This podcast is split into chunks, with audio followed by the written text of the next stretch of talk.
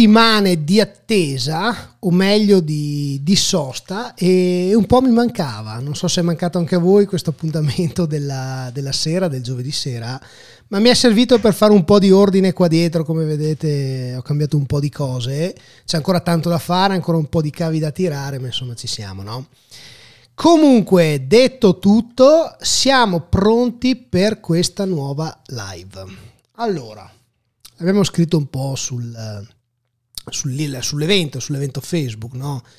Il fatto di, di, di, far sport, di correre, di, di, essere uno sportivo abituato a solcare terreni diversi nelle sky runner, nel trail runner, però poi arrivare a un certo punto in cui la vita ti, ti cambia pagina, ti cambia pagina e ti, ti obbliga a scriverne una nuova, una nuova perché eh, perché un problema, un problema fisico, ti atterra. Fisicamente ti, ti lascia a casa, non puoi più correre, aumenti quasi il doppio del tuo peso corporeo, però hai voglia di cambiare, hai voglia di rimetterti in gioco e voglia di farcela. E quindi adesso diamo il benvenuto a Francesco. Ciao Francesco, un piccolo applauso per te, un, con la platea dietro. Innanzitutto come siamo? Siamo qui bene. Guarda. Se mi chiedi come siamo, ti dico che siamo così. Guarda, l'ho detto, te l'ho detto prima a te, ma lo dico anche a chi ci ascolta, no? Oh, ho fatto talmente tanta, ho avuto tanta difficoltà nel pedalare domenica una 200 km perché c'era salita e il mio peso ormai è aumentato negli ultimi anni che da lunedì mi sono messo a dieta. Quindi ti invidio perché nonostante abbia una birra in frigo non posso andare a prenderla, perché sarebbe un po' come bloccare sul nascere la dieta. Poi, chissà come mai poi le diete iniziano sempre il lunedì e non il martedì. Ma forse c'era Vasco che cantava qualcosa il lunedì, il lunedì, adesso non me lo ricordo. No, so. sì, le diete si iniziano sempre lunedì. Comunque l'importante è iniziare, Luca, quindi... Sì. Cioè, lunedì è il giorno della dieta e si inizia. Bravo. Tu non vuoi fare, ma io, io sono un cattivo esempio. Guarda, quindi me lascia stare. Bravo, però io ho un piccolo problema. Chi mi conosce sa che io inizio lunedì mattina, tutti i lunedì la dieta, la termino se va bene il martedì, se va bene, altrimenti già lunedì sera ho la Nutella e il cucchiaio in mano. Quindi... Dovrei prendere esempio da te perché già un giorno di dieta consecutivo non è male. Eh. Io di solito la finisco un'ora dopo. Comunque, vabbè. Eh. Beh, insomma, dai. A guardarti, comunque sei una persona che fisicamente si vede che sei un atleta, che hai ripreso in mano la tua vita, no? L'ho ripresa, diciamo. C'è stato un momento in cui era sfuggito, ho dovuto riprendere le briglie del, de, del canesse, altrimenti era un disastro. Ma Francesco, cerca un attimo di fare un po' il focus su quello che è capitato. Io all'inizio l'ho detto un po' così, no? un, po', un po' velocemente però raccontaci un po' realmente cosa facevi prima, cosa eri abituato a fare e poi cosa è successo. Allora, diciamo che um, mi sono approcciato allo sport così un po' per, per sfida personale. Cioè, arrivo da, da sport di combattimento, uh, un po' di karate, un po' di, di, di arti marziali da ragazzino. Uh, dopodiché c'è stata una fase in cui ho solo pensato ad andare a ballare, andare a far festa, un po' il PR, un po' il mondo della notte, così. Ehm, e poi ho avuto la fortuna di, di avere a fianco a me delle persone che corricchiavano, corricchiavano a piedi, ogni tanto facevano l'uscitina, ma sai proprio l'uscitina quella... Easy. Uh, tranquilla. Sì, cioè non col pantaloncino da corsa, col pantaloncino quello quasi costume, con la maglietta di cotone, cioè non roba tecnica, con le scarpe bucate e si incominciava a correre così. Ehm, e allora ho deciso, io che non ero proprio avvezzo al, al gesto atletico della corsa, ho detto, ma caspita, scusami, ma perché non posso provare anche io a correre? mi ricordo la, la, prima volta mi vestì come un samurai, cioè sembrava una vestizione, cioè una canotta, una maglietta, poi la felpa, poi l'antivento, il cappellino, fino a che poi andando avanti col tempo ho incominciato a sfinarmi un attimino e le persone che mi circondavano correvano, quindi ho cominciato a correre anch'io. E come in tutte le cose, poi l'appetito viene, viene mangiando, quindi incominci eh. a fare due chilometri, poi diventano cinque, poi diventano dieci, poi diventano dieci un giorno sì, un giorno no, poi diventano dieci tutti i tutti giorni. i giorni. Finché poi gli amici che mi circondano, adesso c'è un nome uh, di una persona che, con, con, il quale ho condiviso e continuo a condividere un po' di sport che si chiama Omar, eh, mio caro amico a cui voglio molto bene, eh, ci trovavamo la sera un po' a correre insieme. E da lì le prime sfide per arrivare al punto del trail running. Ci siamo sfidati a dire, caspita, ma perché non proviamo a? C'è cosa che dopo la fine della gara la prima cosa che pensavamo, sai qual era? Oh, dobbiamo trovare una Malboro. Chi ce l'ha una... Cioè, fumare la sigara, cioè, l'antisport per cioè, cioè, fine gara di trail, polmoni aperti, una bella sigaretta. Questo cioè, è il pensiero. È proprio come dice il dottore. O andare da McDonald's a mangiare. Ehm, da lì poi le cose si sono fatte un pochettino più serie, quindi ho incominciato a... Uh, fare qualche gara di trail running, qualche gara di sky running, non cose eccezionali, però per me erano delle, delle grandi sfide che mi hanno regalato un sacco di, di emozioni, Luca, una roba... La montagna ha quella capacità di connetterti proprio alla terra e di farti sentire piccolo così. Piccolo. È una roba Dopodiché è successo un po' una roba un po' spiacevole, cioè fuori di correre, fuori di correre, un giorno sentii un forte dolore al, al nervo sciatico e da buon sportivo dicevo, ma sì, dai, è il classico, classico dolore da podista, sai, magari abbiamo caricato un po', molti allenamenti, poco stretching, perché poi comunque alla base di tutto c'era una buona e sana ignoranza, cioè non è che si faceva un qualcosa con un criterio, no, era correre, correre sempre, correre anche quando le gambe ti fanno male, cioè correre sempre. Era diventata una droga, come, come è sempre lo sport, no? Assolutamente. La, la, produzione di endorfine che ti regala una corsa eh, l'ho provata in poche cose. Quindi niente, da lì Luca mi è uscita la prima ernia al disco, eh, che mi ha, mi ha sdraiato, cioè è stata una situazione in cui mi è crollato il mondo addosso. Mi è crollato il mondo addosso perché, sai, non, non, cioè, arriva un momento in cui non puoi, non riesci a fare a meno di quella di quel gesto, di, quella, di, di, di, quel momento di convivialità con i tuoi amici, di quel momento di aggregazione. Però sai, come si suol dire, si cade e ci si rialza. Se non che dopo due anni, Luca... E quanti chili? Uno dei, uno dei pochi che ha avuto un'ernia recidiva nello stesso punto. E lì non ho reagito come la prima volta. Perché lì ho fatto sei mesi sdraiato a letto.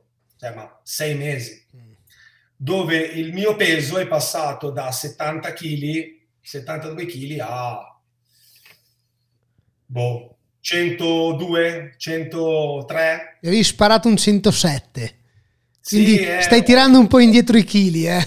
Voglio, voglio dimenticare, no, nel senso il 100 era un numero che aveva degli altri apostrofi, diciamo, era un 100 abbondante ma non mi sono arreso un'altra volta, nel senso che ho deciso di, di dire no, cazzo, uh, devo, devo fare qualcosa, cioè non posso veramente, anche se i dottori ti dicevano no, ormai devi fare il bravo, sai, eh, un po' di ginnastica, un po' na- scordati, correre, bicicletta, no, guarda, lascia perdere. Ho detto no e, e sono qua. Sono qua a chiacchierare con te dove prima non riuscivo neanche a stare seduto sulla sedia, adesso diciamo che non ho dolori a stare seduto sulla schiena. Fa tutto un po' ridere però la realtà. Quindi c'è un piccolo passaggio Yes. che è... vedi sfogatissimo, non so come mai. No, ci sei adesso, eh, ti vedo bene. Ah, anzi, prima dietro, dietro di sé Francesco aveva un bellissimo camminetto anim- animato, era molto bello, molto bello. Adesso non c'è più, ma Esatto. Si è spento. si è spento, si è spento. No, comunque, un piccolo passaggio, quindi hai capito, dalla, dalla montagna, anch'io ho fatto qualche sky marathon e, è bello, come dici te, molto bello, è divertente. Però, adesso non so se il passaggio per te dalla bici alla corsa è stato un po' uguale, no? E come dicevo, la corsa è molto bella, la montagna è unica, ma quello che ti sa dare la bicicletta come fatica e come tempo, perché comunque pedalare eh, 5, 6, 7, 10 ore e soprattutto i posti che riesci a passare, attraversare, perché stiamo parlando di una Sky Marathon di 4, di 40, 45 km contro una competizione che te ne fa passare 150, 200 di chilometri dalla corsa alla bicicletta. E secondo me sono due emozioni bellissime, ma la bicicletta mi sta regalando tantissimo in questo istante. Non so se per te è stata un po' la stessa cosa. Posso confermare. Posso confermare perché eh, quando mi sono approcciato alla bici ehm, sognavo eh, di poter replicare le stesse emozioni che mi dava la corsa con la bicicletta.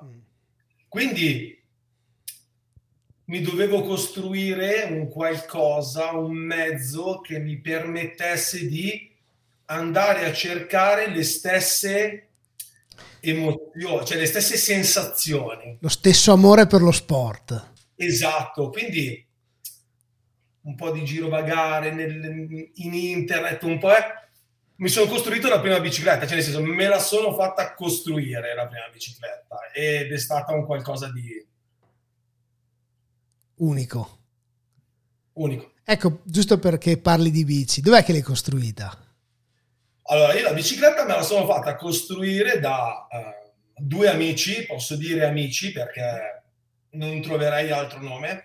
Eh, sono due ragazzi di ciclocentrico, uno si chiama Valerio Fava e l'altro si chiama Max, Mm. e- che hanno costruito la mia salsa Fargo, quindi la, la bicicletta per eccellenza per me più comoda ehm, mai provata Sì. ed è il mezzo eh, con il quale io ho ripreso a vivere una vita eh, che mi mancava, una vita a contatto con eh, la natura. Fargo è go far, cioè andare lontano. Lontano. È- non ci poteva essere bici eh, più azzeccata per me. E i ragazzi di ciclocentrico hanno fatto un lavoro davvero eccezionale nel, nel rimettermi eh, in sesto e nel rimettermi nel mondo della... Quindi ti hanno, ti hanno- è un po' come, di- passami un po' il termine, come un po' a livello ehm, sanitario. Se ti hanno rimesso in sesto la schiena, comunque loro ti hanno dato la possibilità di, metterti, di darti il mezzo che poi ti portasse fuori, no? Ma, Assolutamente sì. ma com'è stato l'inizio? Com'è, com'è, com'è stato questo amore a prima vista? Come, sai, Diciamo che- due cuori e una capanna, invece qua abbiamo due ruote e una catena, però insomma...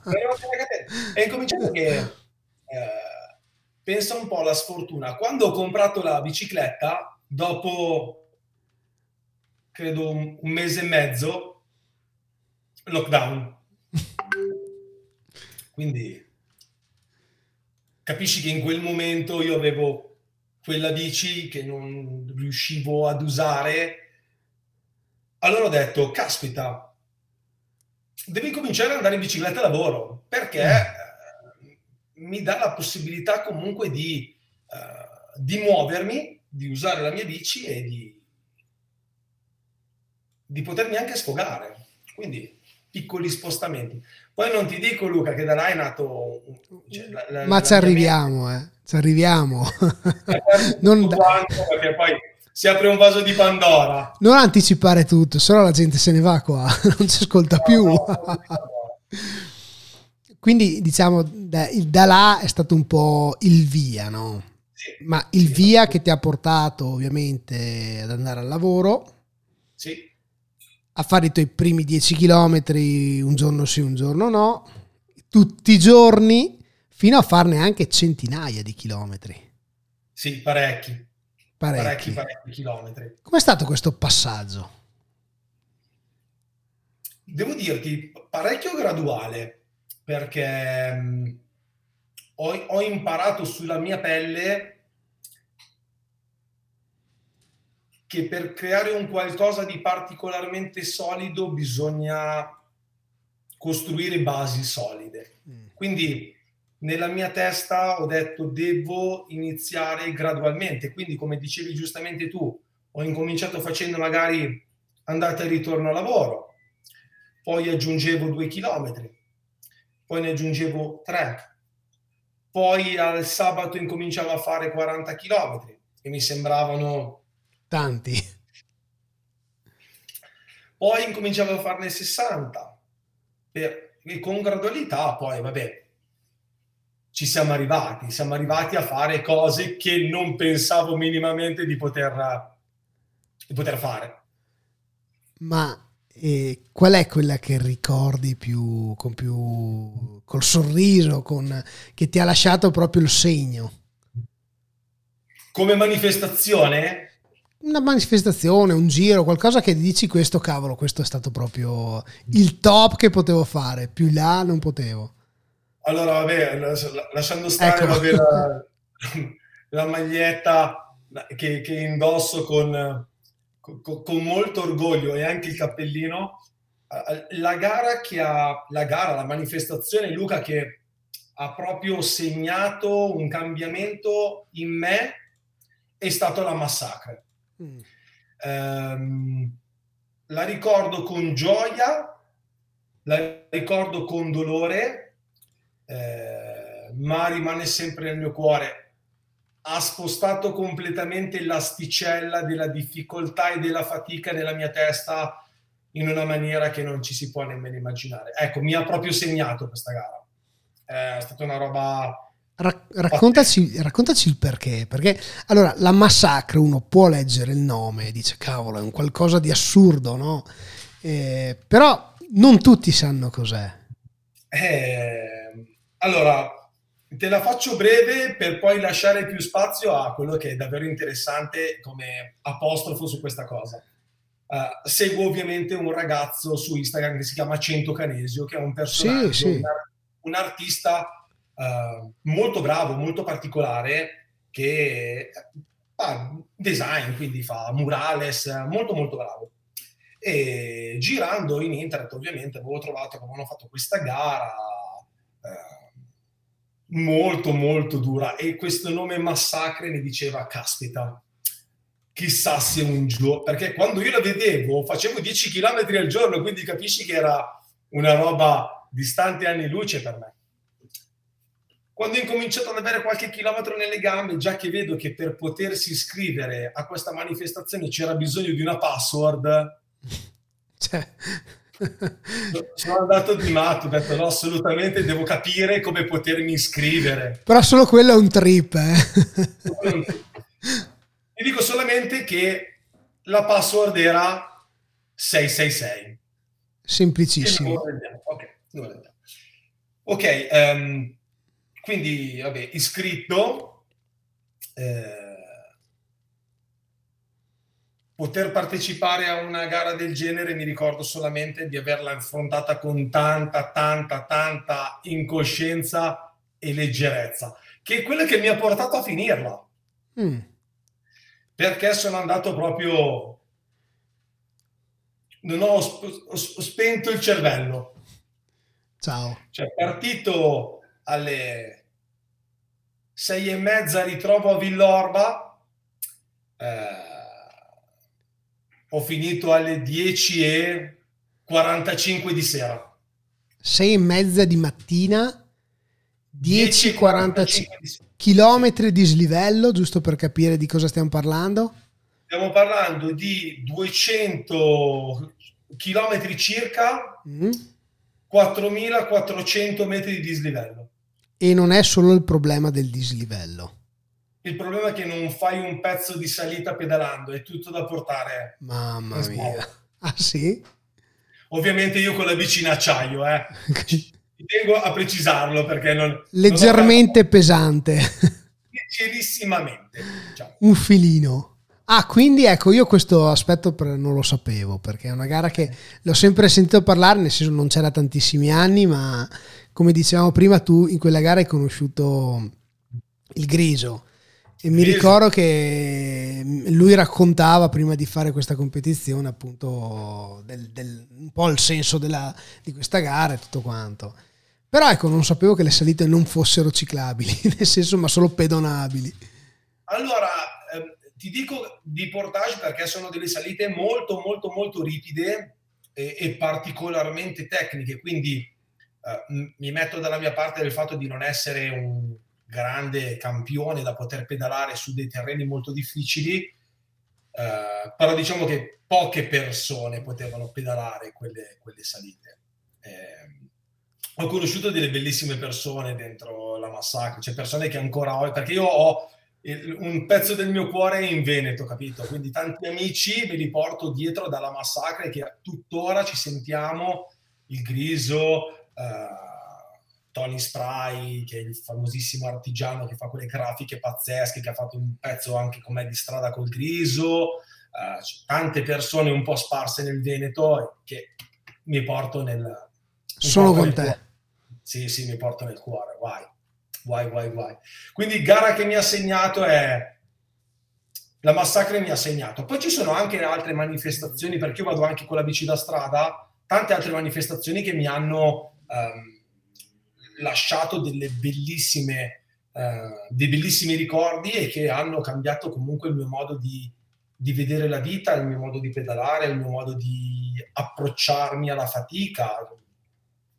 Ho, dei grandi bei ricordi nel cuore. La bici, solo bei ricordi. Però vedi, il bello è anche questo, no? Che il fare tanta strada, cosa che a piedi ovviamente ti ci vuole tantissimo più tempo, Tantissimo tempo. Però il fare tanta strada ti permette, ti permette di raggiungere tanti posti dove conosci tante persone e soprattutto conosci persone mentre pedali, cioè ti si apre un mondo. Io, io pedalo da tantissimi anni, anche da quando ero giovane, no?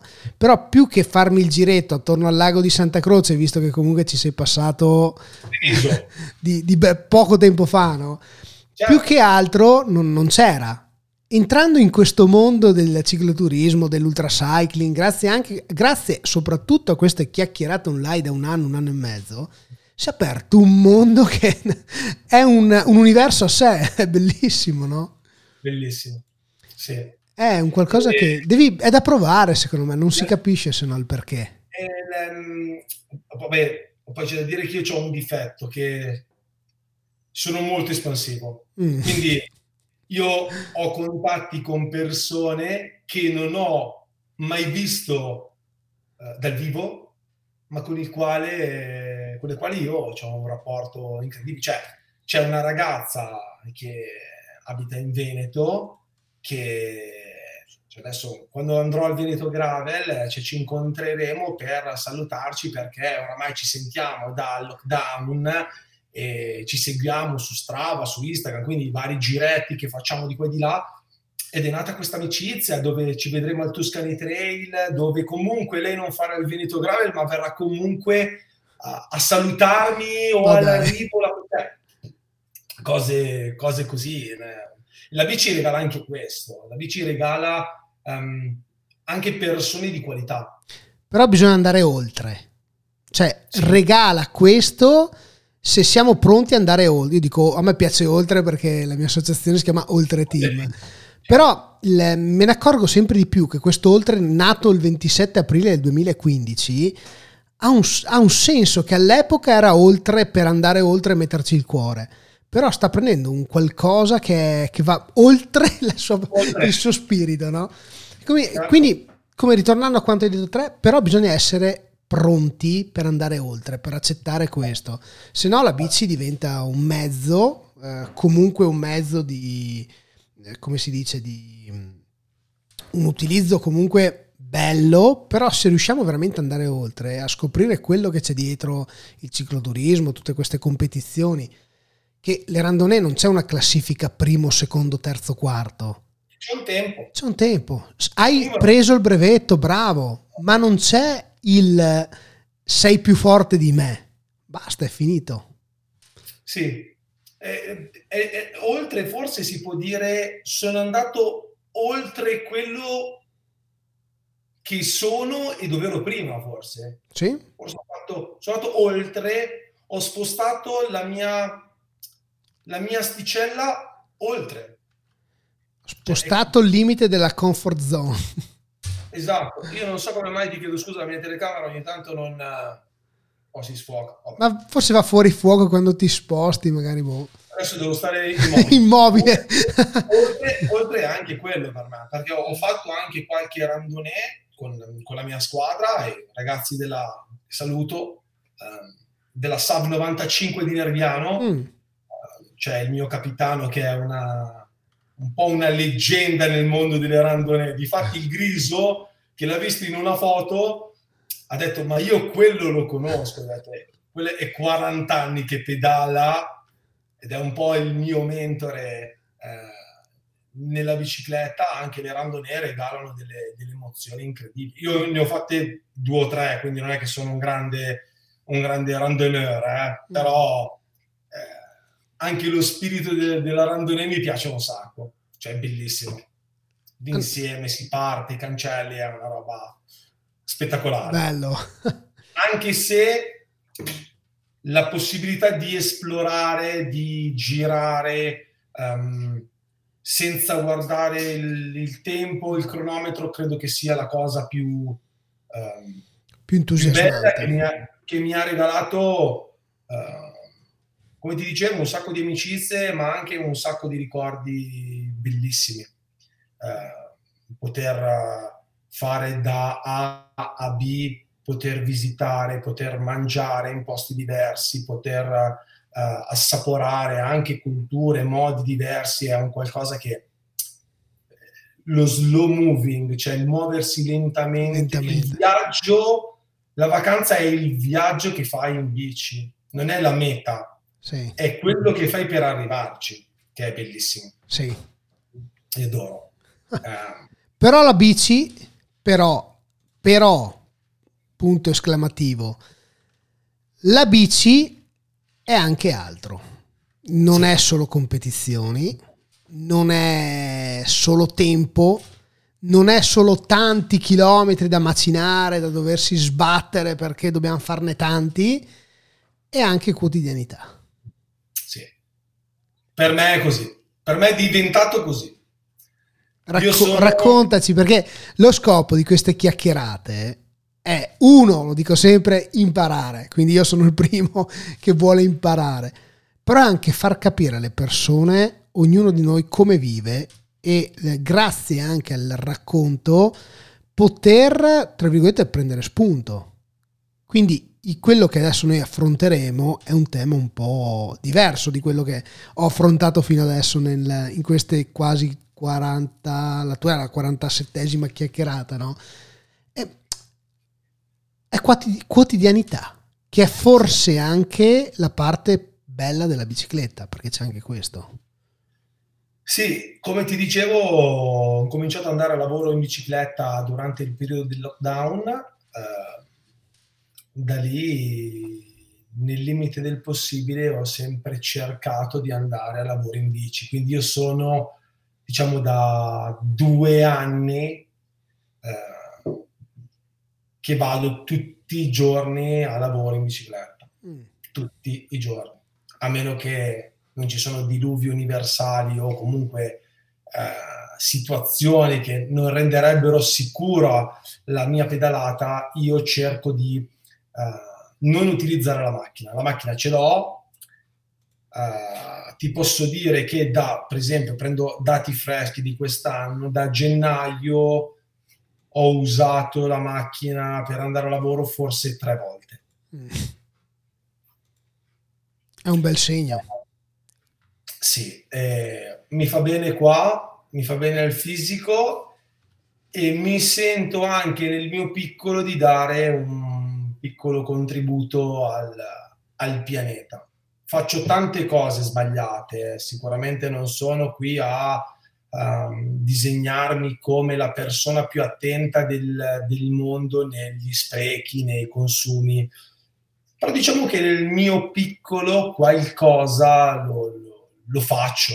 Eh, e spero e vedo che le persone comunque che mi sono vicine o che mi seguono eh, prendono spunto da me e mi dicono fra grazie perché da quando ti vedo dare lavoro in bici anche io ogni tanto vado, non importa andare tutti i giorni, importa farlo una volta perché poi tutto viene da sé. Poi ovvio ci sono persone che non possono, Luca, per l'amor di Dio, perché magari ci vogliono anche una serie di condizioni per poterlo fare.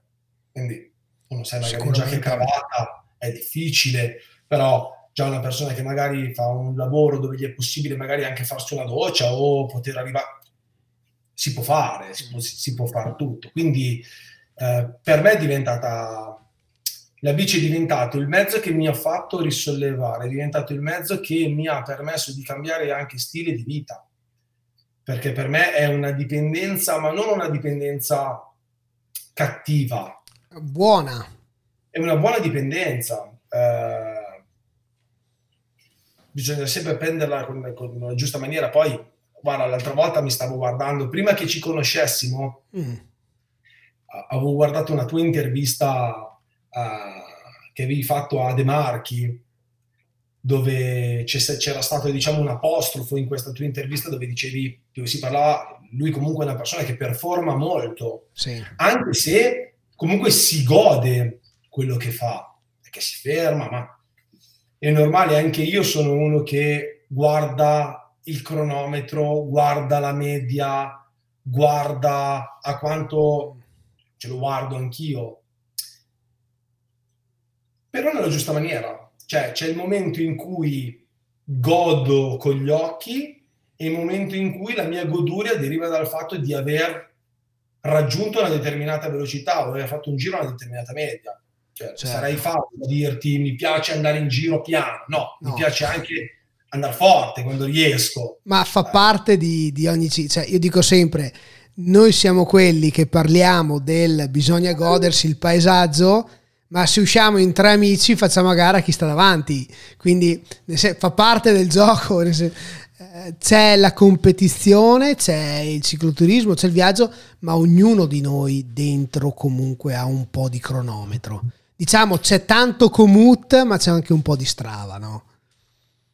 Beh, ecco, bravi, mi piace tantissimo questo, Bravo Luca, mi piace molto questo, questo, esempio che hai fatto, è vero, perché Commute è molto più esplorazione, molto più eh, viaggiare. Strava invece è kudos, media, dislivello, com, bat, com. Eh, è vero, è vero, in tutti noi c'è un po' di commute, lo userò come motto, in tutti noi c'è un po' di commute e c'è un po' di strada. Ecco, io ho um, in maniera equilibrata, credo, tutti e due ho, raggiunto, diciamo, secondo me, inconsapevolmente questo...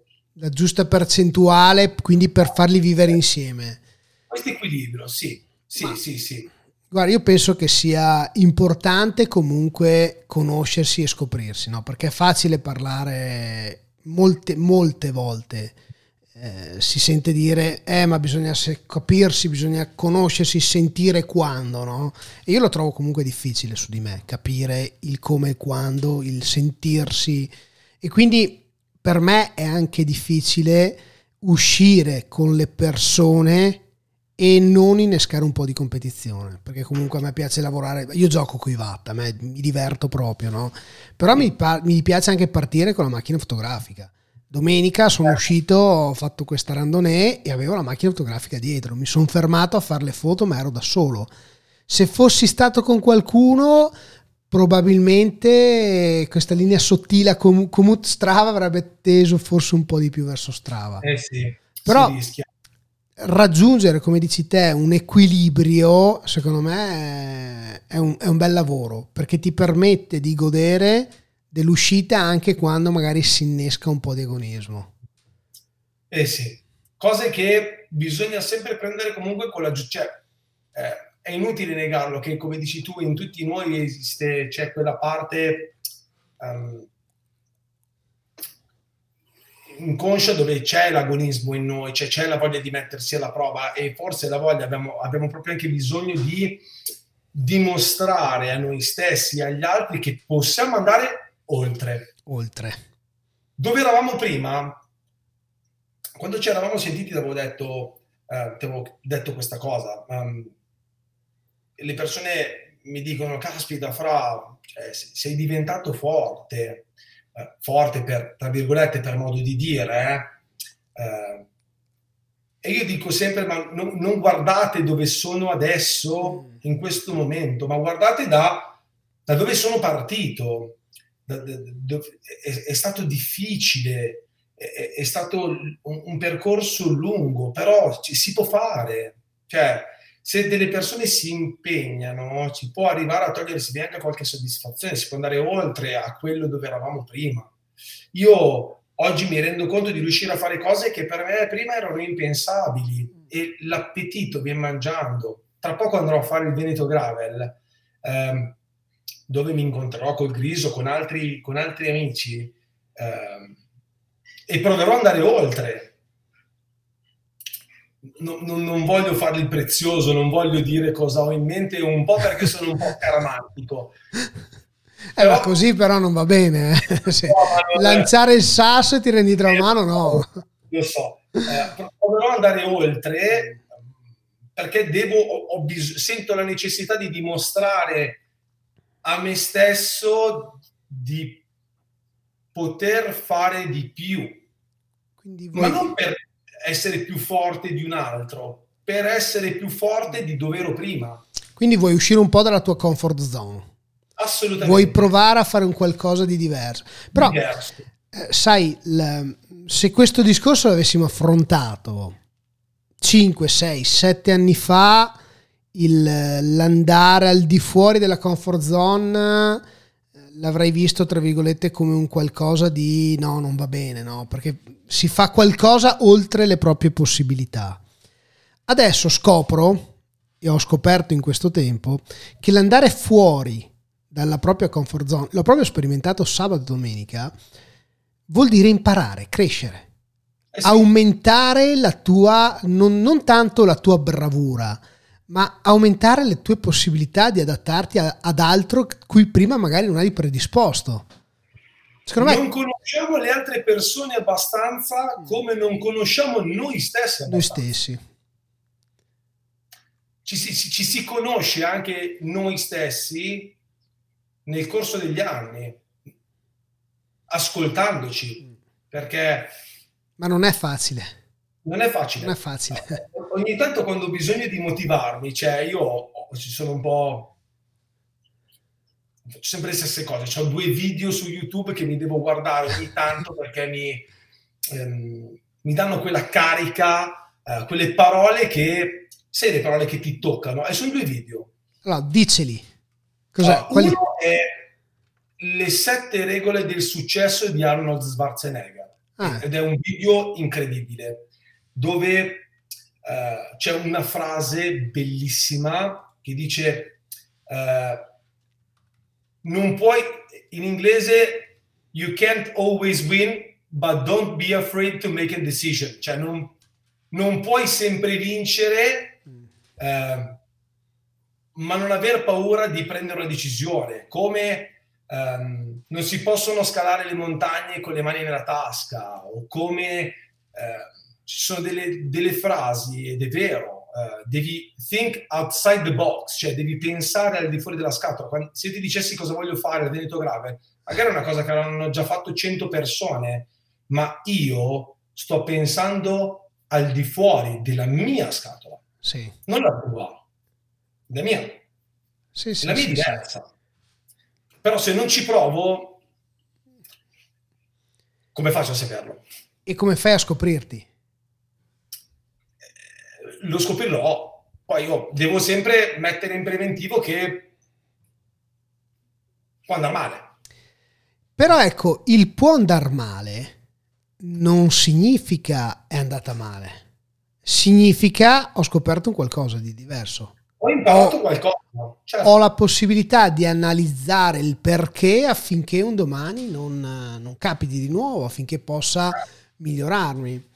Ma è un aspetto secondo me molto, molto bello. Come dici te, eh, Francesco, bisogna conoscerci. Eh, pensiamo di conoscerci, spesso magari invece sono gli altri che conoscono noi, nel senso che ci sono situazioni in cui noi diamo per scontato tante cose, che se poi invece andiamo a analizzarle ci fanno capire un po' il perché sì o il perché no si, si esce da una comfort zone, da, da un pensiero, da, o il perché non vogliamo affrontare certe cose, perché è facile dire ah no, io quella gara non la faccio perché non mi interessa.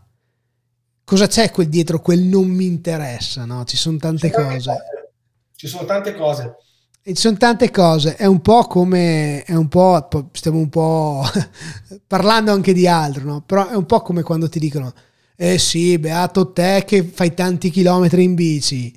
Francesco, a che ora ti svegli per andare in bici o che ora vai a dormire? No? Quanti sacri- Prima hai parlato giustamente di, di Mattia De Marchi.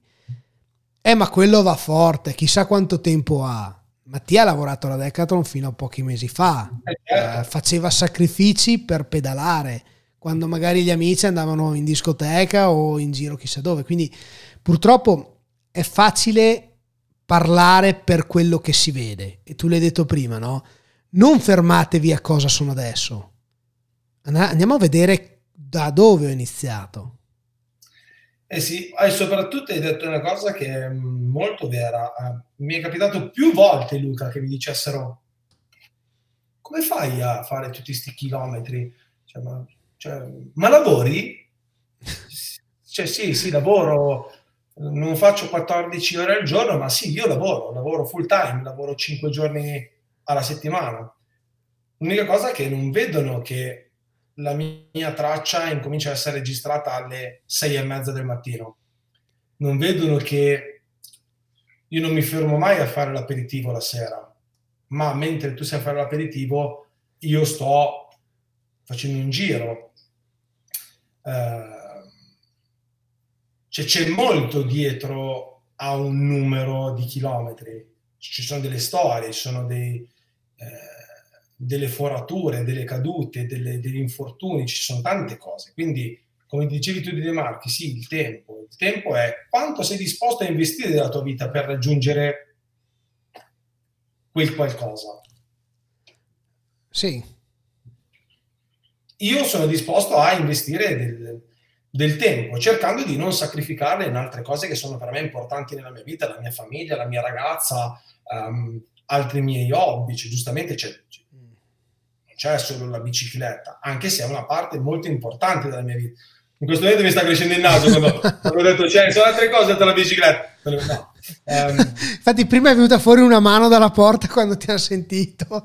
era la mano di Dio che diceva ascoltami, non dire cazzate però.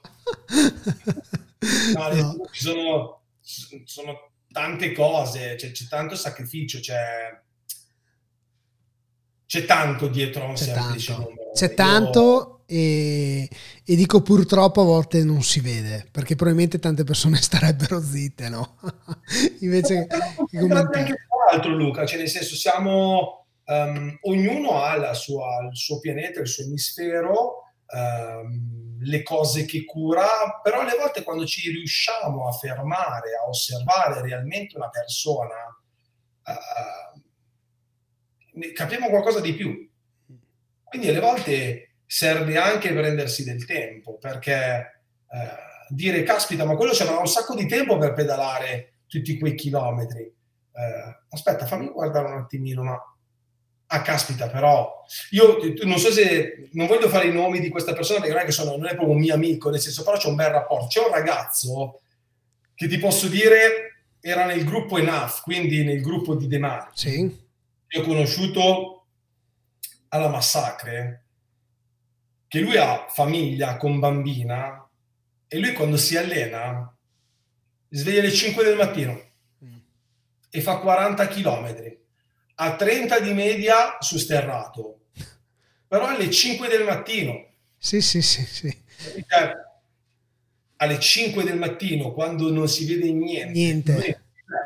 e non priva tempo alla sua famiglia, ma non si priva di un qualcosa che lo fa star bene. Certo. Cioè. Guarda, quando, eh, giusto perché siamo in tema, poi abbiamo 10 minuti per ritornare sul tema del bike to work. Eh. Yes. Però le, diversi anni fa, parlando con un amico, questo qua è un manager italiano, no? Uh-huh. E ha famiglia, ha due bambini e due ragazze ormai sono grandi e è un grandissimo sportivo, super atleta e tutto quanto, no? E un giorno chiacchierando mi fa, ma allora come va con la corsa? Ho detto no guarda, sto mollando, non ho tempo, su e giù fa, ma come non hai tempo? No, no, non ho tempo. Mi guarda e fa Luca, io lavoro dalle 7 di mattina, arrivo a casa alle 9 di sera. Sono in giro per l'Italia tra aerei e macchine, bene o male, tutto il giorno. Arrivo a casa alla famiglia. Io mi alzo alle 4 e un quarto, dalle 4 e un quarto fino alle 5 e un quarto, 5 e mezza io corro tutti i giorni. Sabati, domenica, non importa. È il però mi piace, lo faccio, trovo il tempo. Infatti è là che, eh, è là che ho preso un po', un po' spunto da lui, no? Perché alla fine se ci chiama l'amico, l'aperitivo lo andiamo a fare. E, certo. e il tempo lo troviamo. Quindi certo. quello, che, quello che dico sempre a tutti, non è che quello ha più tempo di te, quello lo vuole gestire in maniera diversa e basta. Poi è vero che c'è gente che per tanti motivi, casini e su e giù magari non riesce e, e c'è anche questo. Però molte volte, ed esempi li vedo veramente tra gli amici, tra tutti quanti, spesso non è il non posso, eh, lo investo in maniera diversa. O forse non riesco a fare il primo passo per. Può essere. Allora, forse c'è proprio quella... Um, come in tutte le cose si dice che la prima volta che fai una cosa magari è un caso, dopo 4-5 volte che lo fai diventa un'abitudine. Mm. Forse alle volte anche noi, eh, tu, io, il nostro piccolo, possiamo un po' um, dare l'esempio o comunque dare una mano nel poter far fare il primo passo. Ovvio che poi non ti posso accompagnare in quello che è un'abitudine, io ti posso mostrare, come si suol dire, un po' la strada, come il back to work, eh? tornando Infatti. su tu mi vedi andare back to work, tante persone hanno preso spunto da me e mi hanno chiesto dei, mi hanno fatto delle domande che potevano anche sembrare banali, ma erano domande che fondamentalmente se uno non sa da dove partire, sono domande esistenziali. Che zaino usi? Ma che strada fai? Eh, cerchiamo che... un po' di... Facciamo così. Allora, la... visto che appunto mi stai parlando zaino, eh, a me attira molto queste cose, no? Sì. Allora, partiamo un po' il buy to work, pronti via. Cosa serve ah. domani mattina? Perché poi piove, non piove, bel tempo, su, giù. Prima cosa, Vai. secondo me la prima cosa da guardare, luce davanti e dietro. Importantissimo. Quindi mm. cose che non possono mancare sulla bicicletta sono la luce frontale e la luce posteriore, anche di giorno. È fondamentale perché ehm, purtroppo, dico purtroppo, Luca, non siamo abbastanza civili da rispettare la bicicletta. La bicicletta viene purtroppo vista come un mezzo di ingombro nella carreggiata, non come un mezzo che partecipa alla marcia in quella direzione. Quindi sicuramente luce davanti e dietro. Cosa serve? Un casco, sì. quindi guai andare in giro anche per due chilometri senza casco, fondamentale. E tu hai detto sono... casco. Tu hai detto, ca- tu hai detto casco E non è una cosa banale. Lo ripetiamo un'altra volta, non è una cosa banale, perché basta essere distratti un secondo, la prima cosa che cade a terra è la testa. O meglio, di conseguenza, di rimbalzo ci finisce a terra. Eh, una delle cose penso prima di scegliere la bicicletta bisogna scegliere il casco da indossare, nel senso è una cosa che non, non si può mettere. Non ho mai eh, omesso di um, indossare il casco, neanche per 500 metri. Quindi se dovessi dirti come iniziare, luci e casco. E casco. Prima cosa. Tutto il resto servono due ruote. Mm. Banalmente parlando, questi qui sono i ride essential. Poi parliamo di zaini, parliamo di avere una camera d'aria, parliamo di avere tutti gli altri accessori che sono importanti per poter arrivare al lavoro sempre sani e salvi. Però la base sono proprio quelle che ti ho detto. Però può Poi capitare c'è... l'inconveniente, giusto? Cioè, in questi anni di, di esperienza, della tua esperienza, sì. se dobbiamo, perché adesso io mi immagino, a me capita ogni volta dei, ho preso proprio l'abitudine inizio anno di fare qualche chilometro, bene o male, quando sono nell'ufficio vicino ho 8 km andare, 8 tornare, metti 10-10. Però non mi sono mai posto il problema, anche perché sono stato molto fortunato nella mia piccola esistenza ciclistica, ma non mi sono mai posto il problema di cosa può succedere.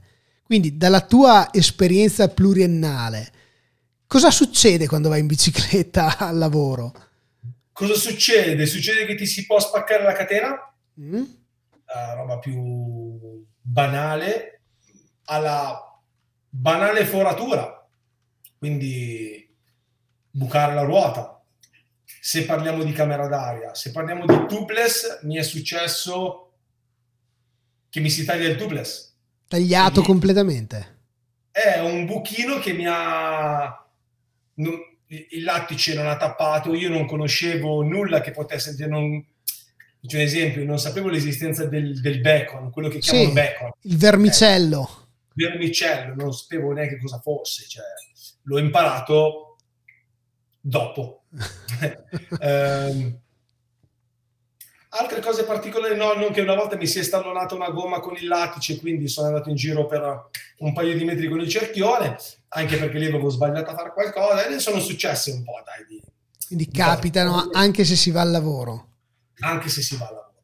Anche se si va al lavoro. E l'abbigliamento?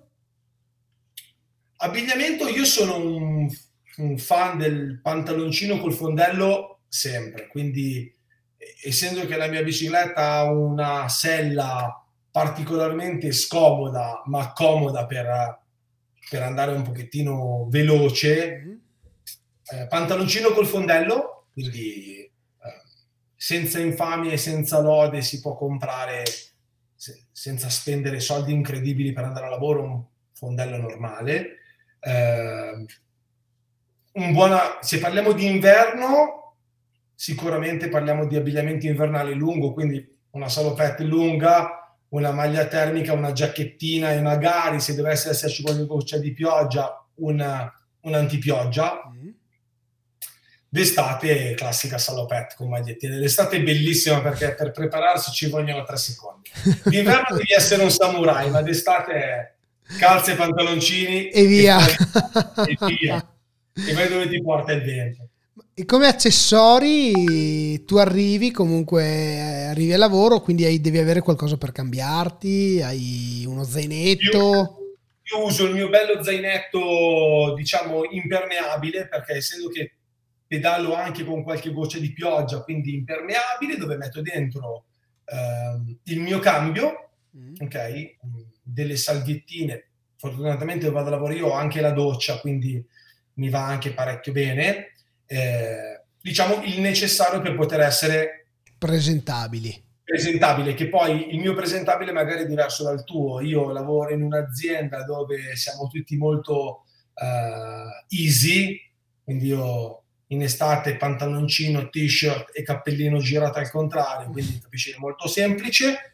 Uh, quindi poi lì, nello zaino ci sta, nella mia ci sta sempre la schiscetta fondamentale, quindi pasta, eh, il mangiare e mi porto il mangiare da casa, quindi ho uno zaino che contiene la mia schiscettina, la mia merenda e il mio cambio. Zaino cosa consigli? Allora, in inverno io uso due tipi di zaino. In inverno uso uno zaino un pochettino più ehm, spazioso perché ovviamente ci metto dentro roba che è più ingombrante, dal jeans alla maglietta, alla felpa. Quindi io ho uno zaino, faccio il nome perché tanto credo che Rafa non mi stia ascoltando nella, nella live, uno zaino da, eh, uno zaino da commuting di Rafa, che è molto bello, mi trovo da Dio e d'estate invece uso, sai quegli zainettini da trail piccolini sì. da 6-8 litri? Piccolino che sta bene aderente al corpo, poco ingombrante, tanto in estate quando metti dentro la tua schiscettina, la tua banana, la tua magliata di ricambio, sei a posto. Quindi due tipi di zaino, in inverno più ingombrante, d'estate un qualcosa di molto più... Eh, snello, molto snello, molto, molto, molto veloce. Molto molto snello. Ma cos'è che ti chiedono gli utenti, diciamo i follower, chiamiamoli follower, anche se abbiamo detto l'altro giorno che non, è, che non, non, è, non piace, no? Esatto. Ma chi ti segue? Cos'è che rispetto proprio a questo bike working, che comunque diciamo che è un qualcosa che non è nuovo, perché c'è sempre stato, ma si sta sviluppando comunque a livello di conoscenze in questi, in questi anni, in, questi, in, questo lockdown, negli ultimi anno, anno e mezzo, no? soprattutto anche in quest'ultimo periodo, visto comunque l'aumento del, del gasolio e del costo. Cos'è che chiedono? Qual è l'interesse? Perché immagino che chi ti contatti magari ha le prime armi.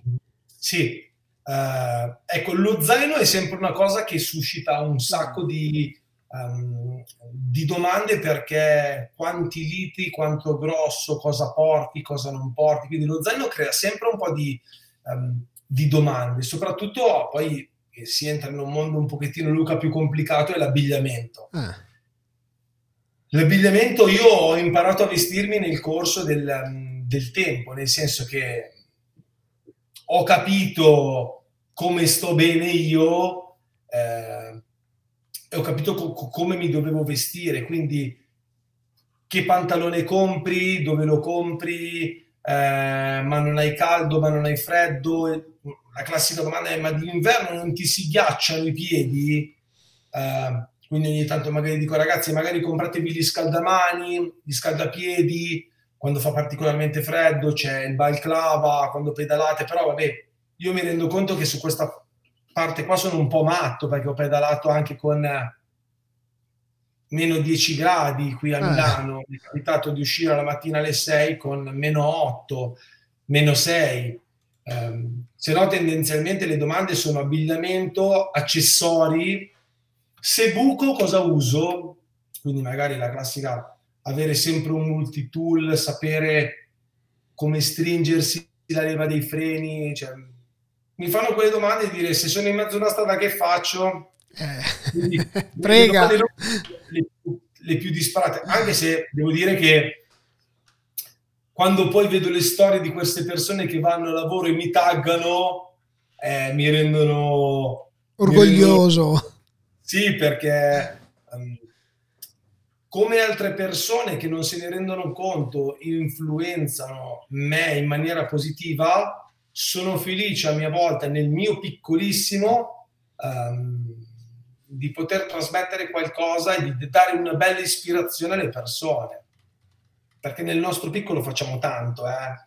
Perché poi ci sono quelli che hanno una reaction su, cioè per esempio Instagram è uno strumento incredibile perché c'è chi ha una reazione, ma c'è chi anche osserva e non dice niente, ma comunque ti emula, ti, ti segue. Sì ti prende ispirazione, quindi non è per forza quello che ti mette il cuoricino, il sorrisino che ti stai fondamentalmente ehm, seguendo, ma sono anche altri. Quello che interagisce. Però sai che molti vedono l'influencer come ma guarda quello no, per apparire cosa fa. Tu hai detto una cosa molto bella, l'influencer, tu hai detto sono, eh, molti non lo sanno ma mi influenzano con quello che comunque postano. E la sì. parola influencer, il bello è quello, il fatto comunque non di fare il figo per qualcuno, ma di poterlo influenzare, dargli quella conoscenza. È come leggere un libro, scoprire. Io leggo i libri, mi piace evidenziare certe frasi o certe parole, no? Perché hanno un senso e mi fanno pensare quelle frasi. Stessa cosa, il fatto di vedere una foto su Instagram, un comportamento, una story. Il bello è poterne prendere spunto. Che sia un'immagine, ma aspetta che la prossima volta provo a fare uno stesso effetto, un panning, un qualcosa di diverso, no? Però il bello è proprio quello, è la possibilità di dire, cavolo, ci provo. Sì, sì, eh, secondo me è, è importante, cioè, cioè, cioè, tutti noi che siamo un pochettino sui social network, siamo in vetrina. Mm. Non nego che eh, nella mia persona, cioè io se oggi ti dicessi Luca, guarda, io a me non me ne frega niente apparire, cioè comunque eh, sì, anche a me piace eh, mettermi in mostra, ma non è il mettersi in mostra per far vedere cosa sono e cosa potete prendere di spunto di positivo da me, positivo. perché quello che fate di sbagliato non dovete farlo. Cioè voi dovete cogliere in me quello che può essere bello, uh, caspita, Francesco uh, fa lavoro tutti i giorni, caspita, devo provarci anch'io. Io lavoro in un'azienda che è, è Amazon, quindi un'azienda che sta molto attenta alla community, molto, sta molto attenta all'ambiente, al climate pledge, mille cose. Io ho tanti colleghi che da quando mi hanno visto andare a lavoro in bicicletta in inverno adesso in Amazon hanno installato 15 rastrelliere per le biciclette perché le persone mi hanno visto sì. Quindi è, questa cosa mi rende orgoglioso. Ho fatto mettere le, la pompa con il, la colonnina per gli attrezzi perché i ragazzi devono potersi. Cioè, è vero che la mia azienda me lo permette, devo essere sincero. Quindi ho, ho questa fortuna, però um, è bellissimo questa cosa. Perché, ah, è molto bello. Sì, perché comunque. Io, la, che la tua azienda lo permetta, ok, però crederci puoi anche permettertelo, ma se non ci credi non lo fai. Non lo fai.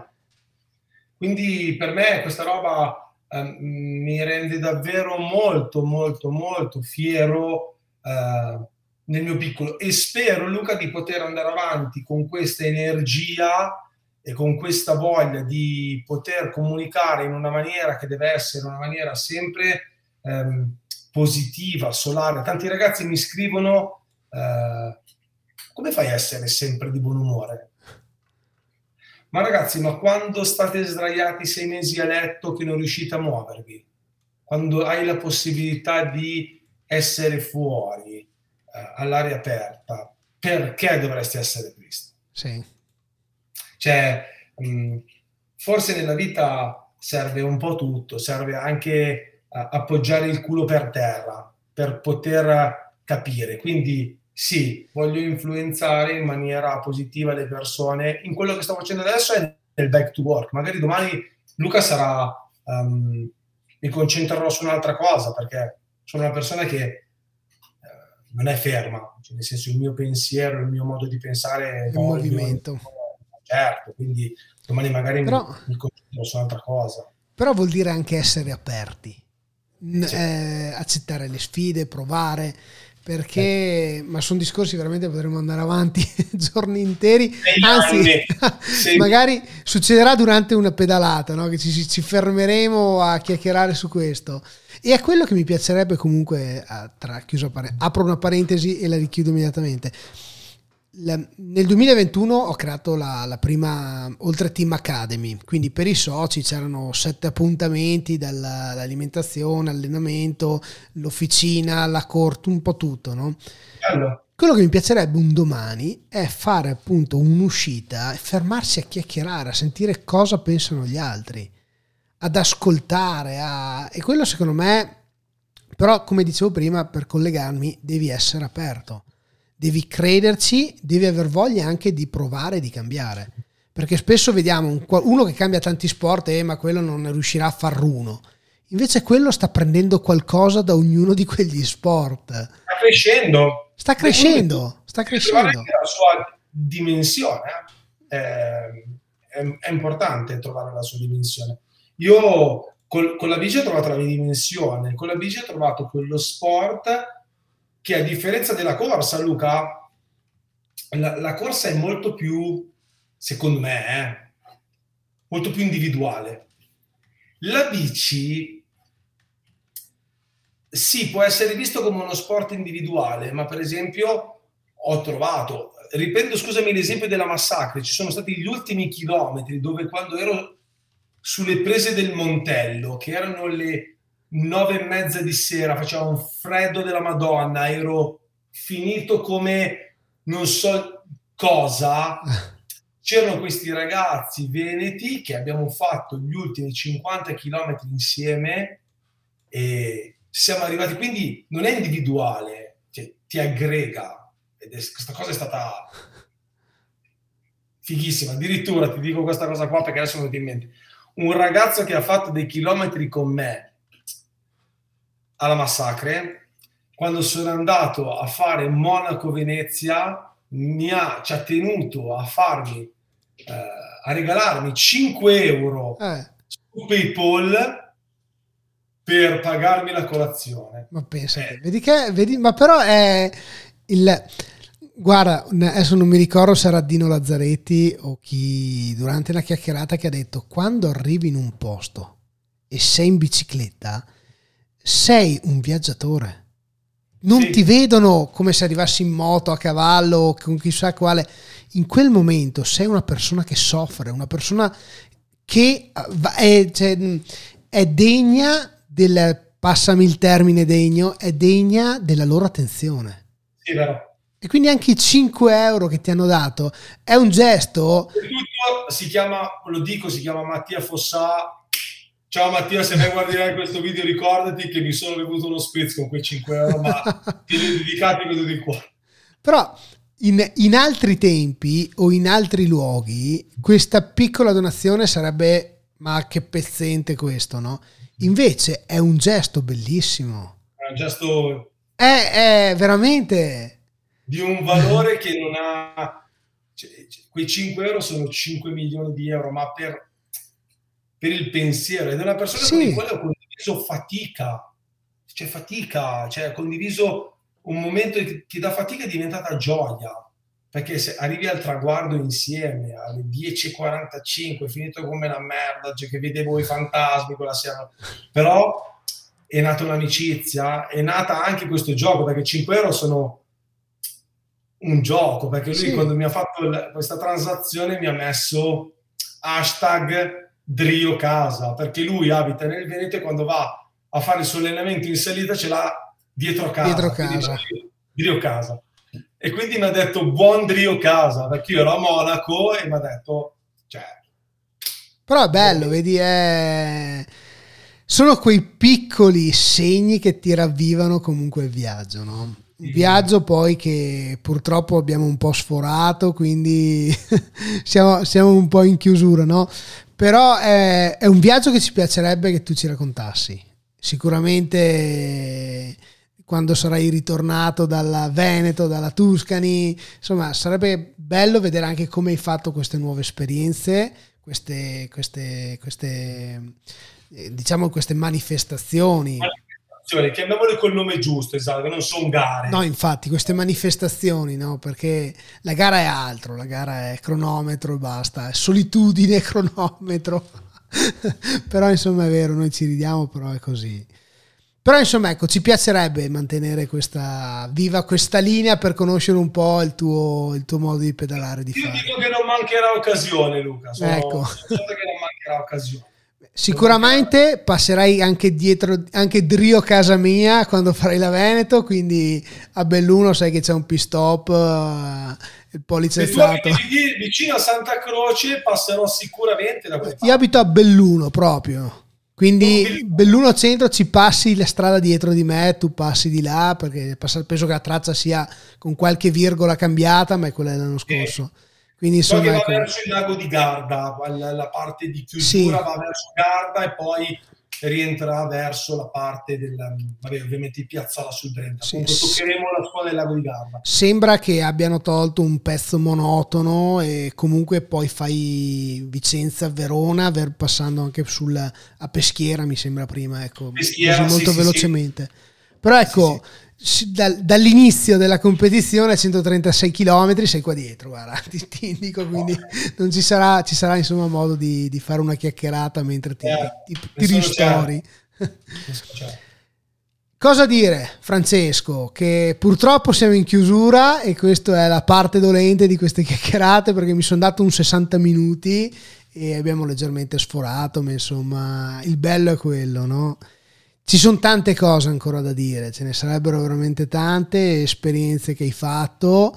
Eh, io ti ho conosciuto perché comunque in Instagram ho visto una tua foto che eri alle porte di Cortina e l'ho vista sul profilo che, che vedete qua, in, uh, qua sotto c'è un piccolo profilo quindi se voi cercate www.instagram.com slash beardman.cycling trovate il profilo di, di, Francesco e ho visto che c'era questa bellissima foto di Cortina di questo viaggio della Monaco-Venezia che hai fatto di recente quindi, insomma... recentissimo sono rientrato diciamo quasi una settimana fa. Ecco, e quindi insomma il bello sarebbe anche quello, perché sicuramente è una traccia che si può fare, non dico con i bambini, ma insomma in famiglia sicuramente ce la si può godere anche con qualche giorno in più di quello che ci hai messo te. Assolutamente, si va fatta con qualche giorno in più per poter assaporare a pieno il territorio perché merita davvero tantissimo. Tanto Ce ne sarebbe tanto da dire. E quindi, insomma, ecco. L'unica cosa, un applauso perché c'hai... Come dico sempre a tutti, perché è vero, mi date tanto e, e spero di, che voi diate tanto anche comunque a chi ci ascolta o chi ci vede. In merito a questo, lasciami un attimo per i titoli di coda, eh. due secondi. Sapete che come sempre queste chiacchierate sono in diretta sì su su Facebook, quindi sulla pagina, il link qua sotto rightolive.lucamares.it, un link diretto alla pagina Facebook. Vengono caricate appena finita, quindi tempo un'oretta, sulla pagina youtube.lucamares.it e ovviamente si possono ascoltare sulla pagina di Spotify oppure di podcast, quindi spotify.lucamares.it o podcast.lucamares.it. Perché tutto questo? Perché comunque c'è tanto da imparare e il primo passo spesso non lo muoviamo perché siamo a terra, come è successo a Francesco, magari perché siamo obbligati a cercare di, di, di risollevarci un attimino. No? Ma spesso il, il primo passo lo, lo, lo, facciamo perché qualcuno ci motiva, qualcuno come Francesco, come questa sera, no?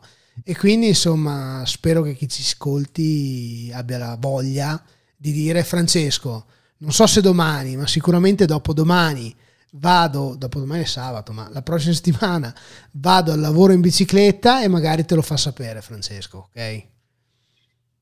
Se comunque adesso ne approfitto, cioè, avete mai qualcosa da chiedermi avete bisogno, ragazzi, nel limite del possibile cerco sempre di trasmettere quello che so alle persone, quindi eh, sentatevi liberi di, di scrivermi nelle limite del possibile vi, vi rispondo che mi fa, mi fa più piacere a me darvi consigli che magari a voi chiedermelo. Ecco, quindi Francesco è disponibile, come vedete è molto espansivo, è anche bello, è piacevole chiacchierare, quindi eh, sicuramente non, non, lascerà nessuno con, con qualche dubbio, no? quindi insomma, benvenuto. Assolutamente. Francesco, appuntamento fra esattamente 22 giorni, no, anche meno, quando è che parte? Anche meno. Meno. Uh, partiamo il 20, io partirò il 22 notte, no, partirò il 22 mattina, dovrebbe essere sabato mattina alle 6 partirò, eh, che è... Quindi è 23. il 20, 23? Il 23. 23. Partirò per il Veneto Gravel alle 6 del mattino e... Ne vedremo delle belle. Partirò, partirò partirò. Seguitelo, seguitelo beardman.cycling, seguitelo su Instagram perché insomma non mancheranno le storie, non mancheranno fotografie, notizie, informazioni, giusto? Ogni volta che voi mettete un like per me è un, eh, è un modo che vi fate sentire vicino, eh? perché poi sai, è energia. È energia. È, per, per, io la percepisco come energia. Concludiamo con questa frase, perché voi siete la nostra energia. È vero. Francesco, una buonanotte e alla prossima. Grazie Luca, a presto e buon giro a tutti quanti. Grazie e buona biciclettata. Ciao. Ciao.